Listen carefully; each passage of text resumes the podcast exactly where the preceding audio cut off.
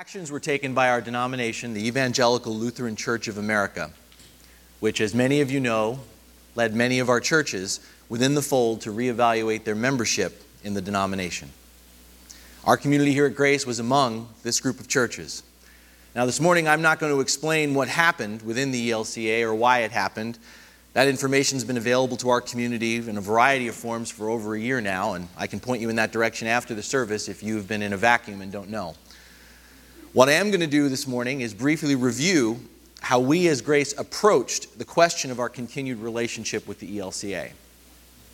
For the last year and a half, we have spent a considerable amount of time in prayer, conversation, and discernment. We have voiced our disagreement with the actions taken by the ELCA through face to face conversations, written correspondence, and our participation in last year's annual denominational gathering in San Diego. We held cottage meetings. We've had one on one conversations with each one of you, as you've asked, to allow the community of grace to ask questions and express their feedback about these matters. We've invited our local bishop to come and address our concerns and to represent another perspective. We conducted an extensive survey of our congregation to discern where we have consensus and where we disagree. We have encouraged all of you to pray and discuss these matters, the survey results, as well as all of the possible options in light of the ELCA. And now we find ourselves here. You've probably realized by now that I'm not preaching on the book of Exodus this morning. I'm here this morning to share with you our recommendation, the recommendation of your leadership, your church council, in regards to our relationship with the ELCA. To those of you who are visitors or new to grace, you're going to feel like you're listening in on a family conversation, a conversation of which you may not feel like you're a part. Please trust me when I promise you that if you listen well, there's much in this sermon this morning that is applicable to the circumstances of your own life and your family. To those of you who are a part of grace, you may find yourselves a little taken back by all of this. You didn't expect to hear this news at this time. Please trust me when I assure you that sharing all of this with you was an intentional, thoughtful, and prayerful decision. We wanted the most members and friends of grace to hear this news together and straight from the source. We didn't want to leave open what I'm about to share to assumption, to gossip, or third person communication. I encourage you to listen carefully to everything that I'm about to say on behalf of your leadership. And if you can't tell already, sharing this recommendation with you is without a doubt the toughest message that I have ever had to give. And let me be clear right from the outset all that I'm sharing is a recommendation. A recommendation of your church council, a recommendation, not a final decision. What I offer you this morning is the basis for further conversation, a specific proposal to vote on at another time. This congregation and this congregation alone makes the final decision on how we proceed as grace. With that being said, it is the unanimous recommendation of the Church Council of Grace to formally end our relationship with the Evangelical Lutheran Church of America. Now, first, and I know you're absorbing what I just said, please let me clarify what this recommendation is not. This recommendation is not a referendum on homosexuality. Grace's faith statement has been clear on this issue long before the ELCA took actions in August 2009. We believe that the only possibility for a full and healthy sexual relationship is between one man and one woman in the covenant of marriage. At the same time, we do not believe here at Grace in a hierarchy of sin, wherein homosexuality is the chief of all sins. We confess that all, all of us, are sinners who have fallen short of the grace of God. We are all in need of God's grace. Therefore, while we at Grace believe that homosexuality is a sin, we also believe that all are welcome in the kingdom of God. As the people of grace, and I hope you've heard me say this in other venues, but let me repeat it again. As the people of grace, we need to honestly wrestle and struggle with how we can minister to those in the homosexual community rather than exclude them. We need to be sensitive to the abuse and prejudice that many in the gay community have experienced, sadly, often at the hands of Christians.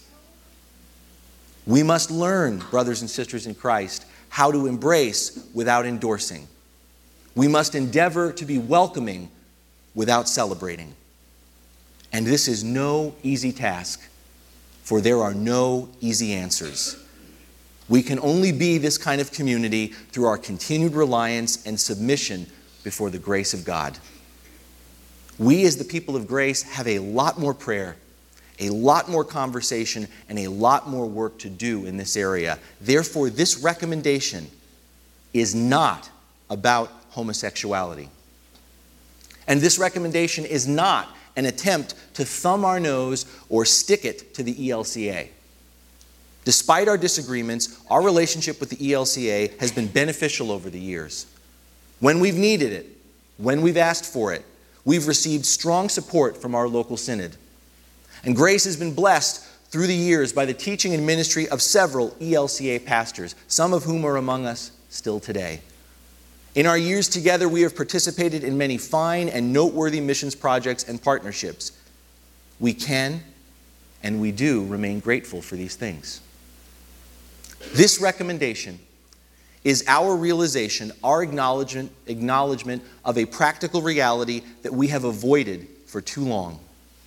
The recommendation, if you remember what I said, is for Grace to formally end our relationship with the Evangelical Lutheran Church of America.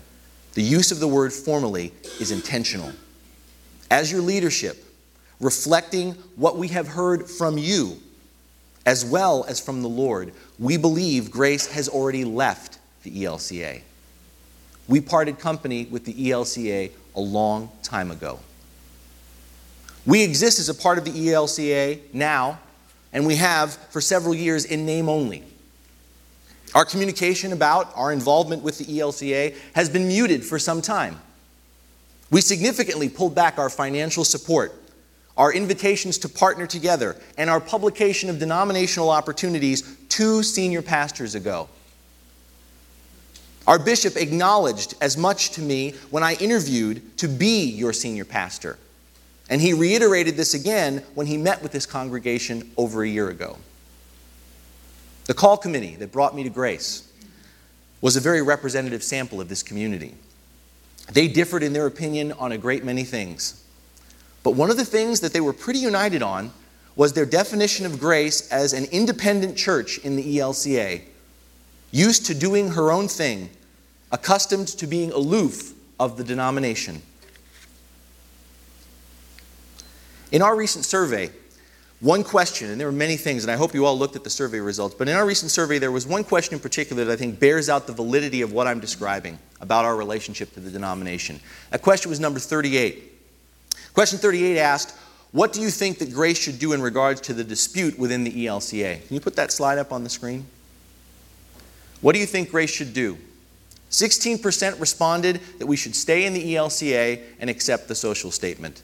53%, that encompasses the last, the bottom three, if you add that together, 53% responded we should try to reason with the ELCA and then leave if unsuccessful, or simply leave the ELCA altogether. The more telling figure for me, though, is the second one. 33% responded we should stay in the ELCA, do our own thing, but not accept the social statement. Now, I know I'm asking you to do math, and maybe some of you are better at math than others. It's not one of my strong suits. That's why I have it written down. But if you add the 53 and the 33% together, basically everything but the 16% that's there, this represents 86% of those surveyed, which is pretty close if you came to the congregational open forum after our meeting in June where I said I wanted 90% consensus. 86% of those surveyed basically agree that we are not seriously connected with the ELCA. Added to this, I encourage you not to do that. Added to this, if you reviewed the whole survey, you'll notice that while being Lutheran is very important to our identity as grace, our affiliation with the ELCA was not a major factor for those who came to grace, and it is not a major factor for those who continue to stay. On a more anecdotal note, since I've been here, been your pastor for two years, each and every year we have struggled to find volunteers willing to go to the annual denominational gathering. We don't have a waiting list, we have to twist arms. Our relationship with the ELCA is, with few exceptions, and there are exceptions, but with few exceptions, pretty much non existent or apathetic at best. Now, I know in saying this, for some of you, you may disagree, and some of you may agree, but say it shouldn't have gotten to this place. That's, I've been upset about this for years. All I can tell you is it is what it is. We are where we are. And some of you might be arguing in your head, well, what's wrong with just doing our own thing? If the ELCA is okay with it, why not just stay and do what we want to do and keep the status quo? Why change? Our argument that lies behind this recommendation is that it is not healthy to remain in this kind of relationship. It is not good, it is not an effective reflection of Christian community when our independence becomes our identifying marker within the denomination. When our relationship within the denomination is all about our independence, that relationship becomes a hindrance to our witness and our mission as the church. This is a sermon. And in the book of Acts, Acts chapter 15 to be specific, we read about what must have been the first split in the church of Jesus Christ when two of its first missionaries, Paul and Barnabas, parted company. You'll recall that Paul and Barnabas were partners in ministry. Saul of Tarsus had been such a vicious persecutor of Christians that even after his conversion, believers in Jesus were still afraid of him. When Paul eventually returned to Jerusalem following his conversion to Christ, Barnabas had to persuade the disciples to let the apostle fellowship with them. And as a result of this intercession, a wonderful friendship developed between Paul and Barnabas. They became partners in ministry. On their first missionary journey together, John Mark, the cousin of Barnabas, accompanied them. Along the way, if you remember, because we just recently studied Acts, along the way, John Mark decided to return to his home in Jerusalem. The reason for his departure, as we talked about then, I'll remind you now, is not specified in the text. But later on, in Acts chapter 15, we read that that has had an effect on the relationship between Barnabas and Paul. I'm reading from Acts 15, verses 36 through 41. Sometime later, Paul said to Barnabas, let us go back and visit the brothers in all the towns where we preach the word of the Lord and see how they are doing. Barnabas wanted to take John, also called Mark, with them, but Paul did not think it wise to take him because he had deserted them and had not continued with them in their work. They had such a sharp disagreement that they parted company. Barnabas took Mark and sailed for Cyprus, but Paul chose Silas and left, commended by the brothers to the grace of the Lord. Later on, when a second campaign was planned, Barnabas proposed taking Mark as a helper, but Paul resisted the idea. Perhaps, and again, the scripture doesn't say, because in the past, John Mark proved unreliable. Either way, the New Testament, as you heard me read, records that there was such a sharp disagreement between Paul and Barnabas that they parted company. Paul and Barnabas could not reach an agreement, so they split up. They went their separate ways, Barnabas taking John Mark and Paul taking a man named Silas. Scripture doesn't tell us if Paul and Barnabas ever came together again as brothers in Christ. Given the nature of the culture of these times, not having the luxuries and, uh, uh of technology and of travel that we do, it is highly unlikely that these two remarkable men ever saw one another again. But what is tragically clear from the fallout between these two men is that Paul and Barnabas no longer work together as missionary partners. Now, I want to emphasize that it would be wrong to conclude from this story alone that Christians have the license to break the fellowship, to leave the church, or separate from a denomination whenever there's disagreement or division. But that being said, this episode does reveal that there are times when believers may still be united in Christ, but for the sake of a greater mission of the kingdom, they will go in different directions. And beloved, we know in the history of the church that many good, well meaning Christians have and will continue to disagree on matters of interpretation and opinion. The existence of so many different denominations in the church, let alone in the Lutheran branch of the faith, reinforces the sad truth of this statement. The important thing is to keep focused on doing the will of Christ. That is what Paul and Barnabas did. While Paul and Barnabas remained united in their commitment to Jesus, they could no longer see eye to eye on the direction that the Spirit was leading them.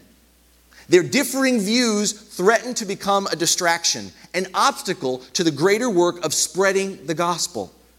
And so, even though they were not of one mind, they remained true to one purpose spreading the saving message of Jesus. They agreed to disagree and parted ways for the sake of the mission. They moved on as God led and blessed. The recommendation that's being presented to you this morning by the leadership of grace is given in the same spirit. We have spent the better part of the last two decades fighting about, or worse, ignoring our relationship to the ELCA.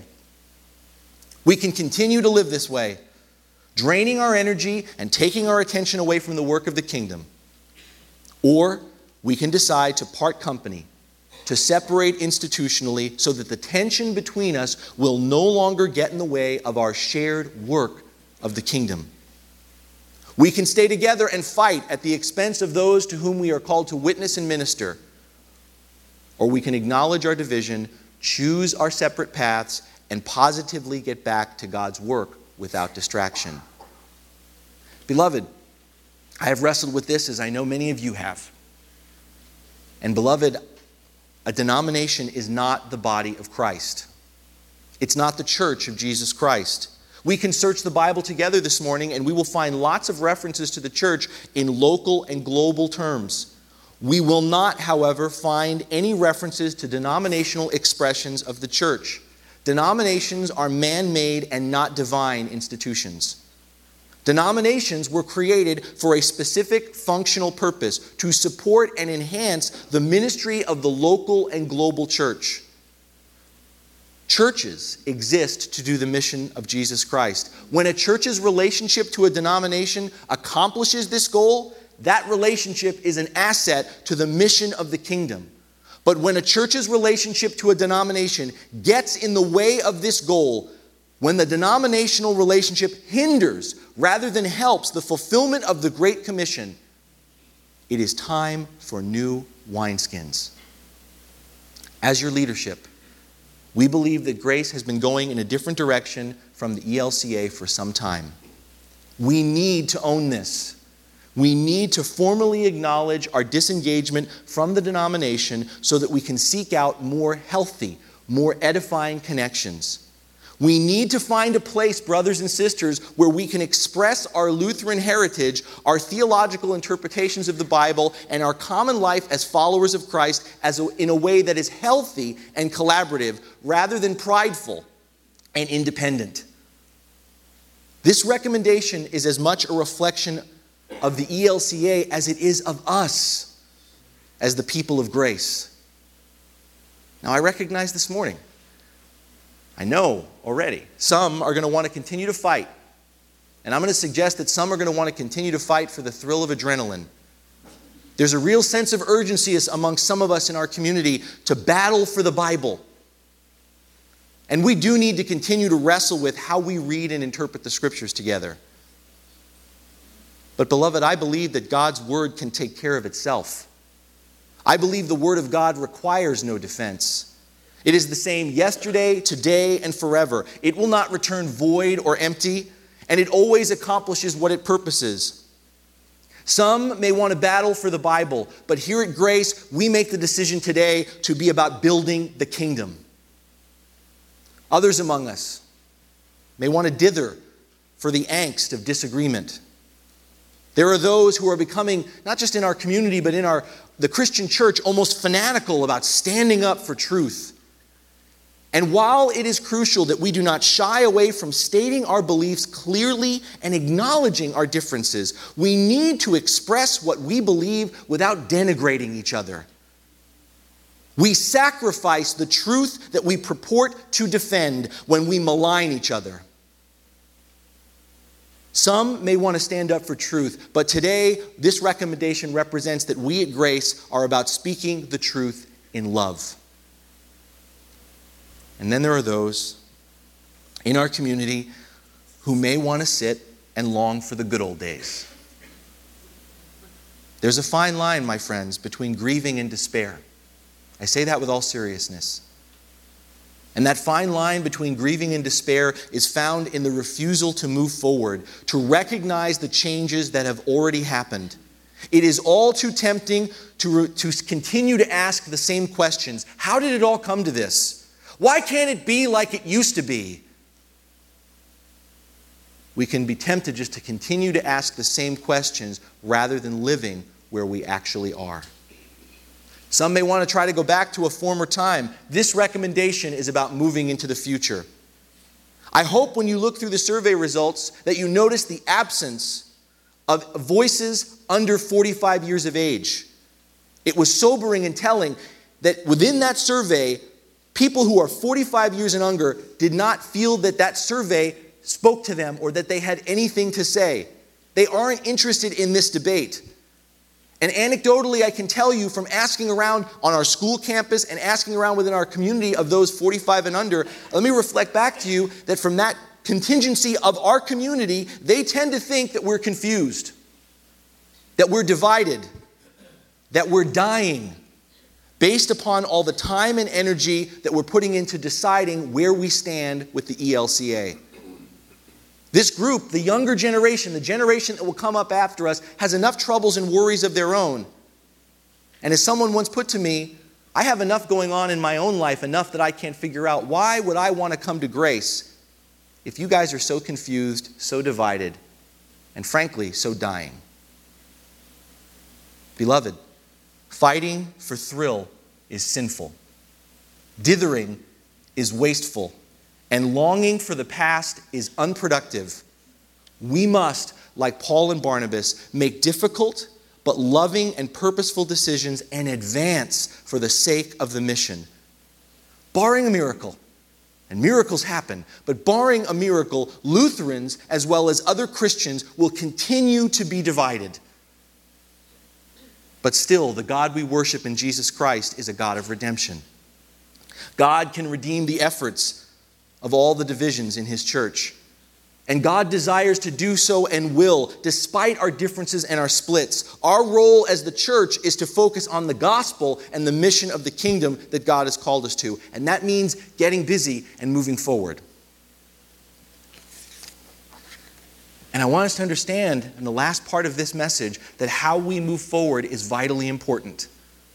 The fact that Paul and Barnabas chose to walk down different paths did not disrupt the love and respect that they held for one another. One might even argue that perhaps even more work was accomplished for the Lord because of the manner in which their disagreement was handled. Paul would later affectionately mention Barnabas as being worthy of monetary support in his work of proclaiming the gospel. He says this in his first letter to the Corinthians. Years later, Paul even commends John Mark to the Colossian churches. And one day, in one of his final letters, he'll tell his own protege, Timothy, to bring Mark along to visit, to share in the ministry.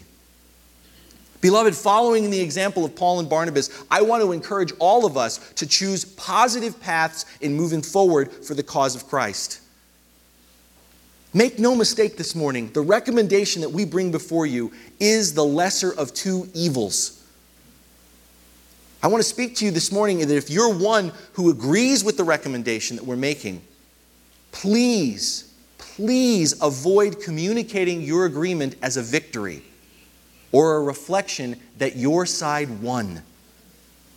The decision that we make, no matter which ways it goes, with this recommendation or with another recommendation, is a lose lose, no matter which way we go. Disagreement in the body of Christ that leads to separation and divorce is always a cause for confession and sadness, not victorious celebration. Please be mindful, those of you who may agree with this recommendation, please be mindful of those in our community who will not and do not share your affirmation. And for those of you who fall into that camp, who are hearing something that you don't agree with, who are hearing something that you don't like, I know. I know this morning that you are shocked, that you're disappointed, you're angry, you may even be bitter. Please know more than anyone else in this community, you have weighed heavily upon my heart and the heart of your leadership. We do not take what we are saying, what we are recommending lightly. That being said, I want to speak to those of you who may not agree with this recommendation to please think and choose carefully how you respond to what you've heard this morning. Prayerfully reflect on what you've heard. Take your frustrations to the Lord first and avoid the temptation to lash out at those within your own community. Like everyone else, I support your right to speak your mind and vote your conscience. But I caution you. I caution you against getting political, trying to form coalitions, and being divisive. Please respect and do not try to manipulate the feelings and decisions of those with whom you worship alongside. If it comes to it and you find you must leave grace over this, and I pray that that's not the case for one single person here, but if you find you must leave grace over this, with respect. I implore you to leave with dignity, to leave with gratitude, and to not leave by slamming your door on the way out. Because even though, whichever way we go, we may no longer share institutional connectedness with this denomination, we can still experience deep Christ centered fellowship with our brothers and sisters who remain in the ELCA. We can still love one another. We can still challenge one another. We can still fellowship together, worship together, and serve together without denominational unity. Brothers and sisters in Christ, we're doing this already. This is something that we endeavor and accomplish on a regular basis at Cursillo, where we worship and partner alongside members of the LCMS who have different convictions, who go down a different path than we do. We do this when we build houses for Habitat for Humanity. We've done this through our efforts through Lutheran World Relief and our participation in Thrivent. We can still work together even if we are not unified under the same umbrella. Now, the last part I have to address, and this is business, but if I didn't address it, you wouldn't all hear it, is how do we move forward from here? I want to be really clear about our process and really clear about what we're doing and why we're doing it. it shouldn't take long. We're going to have two open forums as a result of this recommendation. One of those open forums, as I hope you know, is today at 1 o'clock. The other one is Tuesday at 6.30. These open forums, let me explain the purpose of them. They are a time for the members and friends of grace to come and discuss this recommendation, to, hear, to, be, to be heard and to hear each other. It's a time for sharing feelings and for asking questions. The purpose of these open forums is to prepare us to be able to vote on this recommendation. The purpose of these forums is to be able to have a, a, a, time that doesn't have a cap on it where we can talk this through, pray together, and listen to each other. So we're having two open forums, and I'm giving you the formal notice verbally. It'll be in writing from this point forward that we're going to have a congregational meeting to vote on this recommendation on January 23rd. The time will be announced. I suspect it will be after the second service rather than between the services. This is the official notice of that first congregational meeting. The purpose of that first vote, remember I said first, is simply to see did we get it right? And by we, I mean your leadership. And understand that we really believe that this represents the majority of the community at Grace, but we are fully open as your leadership to come in and be surprised that we got it wrong. The purpose of that first vote is to find out did we get it right? What happens as a result of that first vote? Well, there are three options. Well, actually, there's two options, excuse me. Either one, we got it wrong and we go back to the drawing board. We got it wrong. Or two, we got it right. And then we begin to discuss options about, given this, where might we go? We have not even begun even speculating on that because that would not be appropriate without having that first vote. The first vote is seeing if we got it right. And if we find ourselves as uh, this is reflecting this recommendation, the majority of the community, we also would then now invite the bishop to come back to speak to us. To speak to us on behalf of the denomination, to hear our reasons. I've been in communication with the bishop, as has our council president, but that would be the time in which the bishop would come and speak to us again. And then what would come after that would be a second meeting. And that second congregational meeting and second vote would be for the purpose if it comes to that, of formally dissolving our relationship. That second vote would be the vote in which it happens. Now, I want to clarify something because I'm up amongst some of you. According to our Constitution, I hate that I have to get this technical, but so be it. According to our Constitution, only voting members weigh in on this. And voting members are those who have formally joined the church. The language in our Constitution is frankly very vague about what that means to formally join the church. Does that mean you shake my hand and say, I want to join, and I say yes? Doesn't specify what that means. Many of you may know or may not know, though it's been for public record, that your church leadership over a year ago, long before this, tried to set some criteria to talk about what membership in grace in good standing looks like. Because, and I don't think you're going to be surprised by this, and we're not the only church that, that is victim of it, but we've had a history at Grace where we have some people who are members because sometime 10, 15, 20, five years ago, they joined the church, but they don't worship on a regular basis. They don't give, doesn't matter what the amount is, on a regular basis. They don't come and receive communion. But because of that constitutional provision, whenever there's something to vote on, they show up and they expect to have rights. Now, those rights are protected, though I think that it is bad form and a, again, a poor reflection of Christian community for anyone to consider themselves a member in grace and to insist to have a right to vote when they don't worship with us, give, and participate in the sacrament on a regular basis. The Constitution gives your church leadership the ability to define member in good standing. There was some debate about whether or not we should vet people for this vote. And as your pastor, as I get to know more and more of you, it's fascinating when I meet people for the first time who tell me they've been members of grace, and in my two years here, I've never seen them before. But because of how important this is, we are not going to vet people for this vote. Anyone who's a member of grace is going to come. Anyone. We are going to clean up our membership rolls, but now is not the time. Anyone who is a member of grace is going to be able to come and vote. But in the same spirit, we have many people at this service and at the second service, and again, it reflects a younger generation for most, but not all across the board, of people who worship at grace on a regular basis. They are consistently here, who give on a regular basis, and who receive the sacrament, but they have never formally joined the church because they don't understand, and really it doesn't mean anything to come to a membership class. They have a right to be heard because they not, may not be formally members, but they are members in the spirit of the definition by their regular attendance in worship, their giving, their participation in ministry and the sacrament. And that is why you see that membership class on January 20th, because we will give them the opportunity to join so that their voice can be heard. Now, I think that that's fair on both sides. That's not trying to stack the deck, it's trying to give everybody a voice in the process that we have. Now, in case you're curious about how we're supposed to move forward or what percentage we need in terms of the vote, our Constitution says two thirds. I said I wanted 90% consensus. I still do. But for some, there are some, and you know who you are, who like to hold us to the letter of the law when it comes to the Constitution.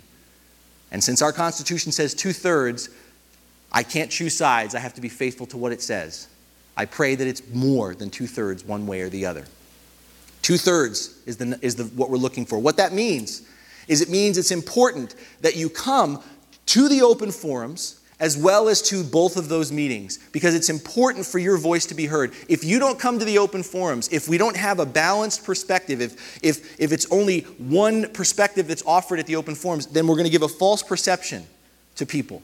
And if you, if we, when we come to vote, if you're someone who doesn't care, if you're someone who doesn't have a stake in this, you don't show up and exercise your right to vote, you're going to give a false impression.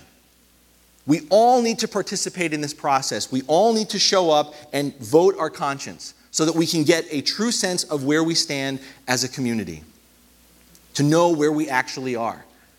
Because more than anything else, and I hope you sense this in what I've shared with you in the process we've gone through, I am bending over backwards. We are bending over backwards to get this right.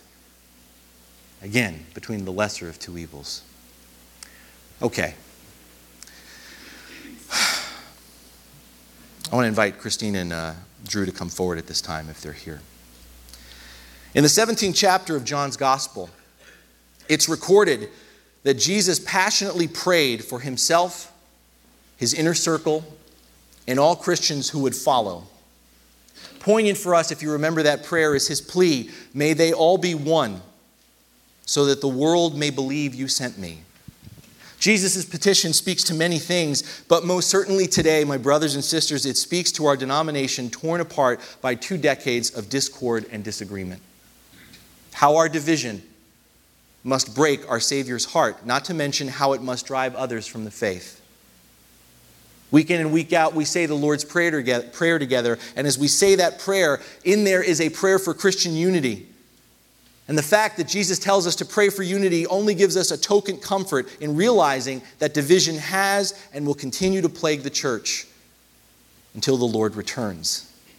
God is concerned about the unity of his church, beloved, and we should equally be concerned and continue to pray for that unity. But God is also concerned for the mission.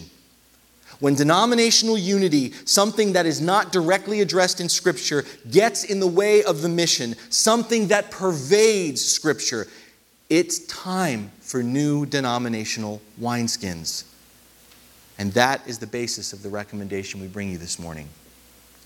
To close, I've asked Christine and Drew to share with us a song that, in many ways, I hope encapsulates what I've shared, the basis for this recommendation, and how we will move forward. Please give them your attention.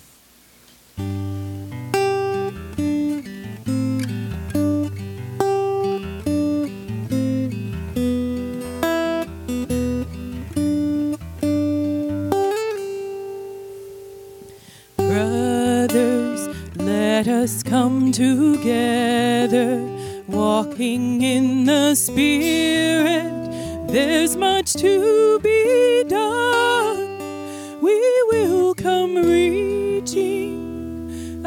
from our comforts, and they will know us by our love. Sisters, we are made for kindness. We can pierce the darkness as He shines through us we will come reaching with a song of healing,